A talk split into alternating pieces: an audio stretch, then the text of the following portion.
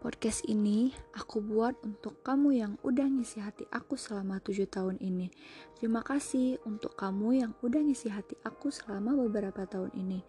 Berawal dari pertemuan kita sampai saat ini, perasaanku masih sama seperti yang dulu, tetapi tidak denganmu. Pertemuan pertama kita mengajarkanku bahwa mencintaimu tidak harus memiliki. Dan aku yang hanya bisa mengagumimu sebagai sahabat dan tidak lebih. Lucu ya, aku yang hanya seorang sahabatmu bisa mencintaimu sejauh ini.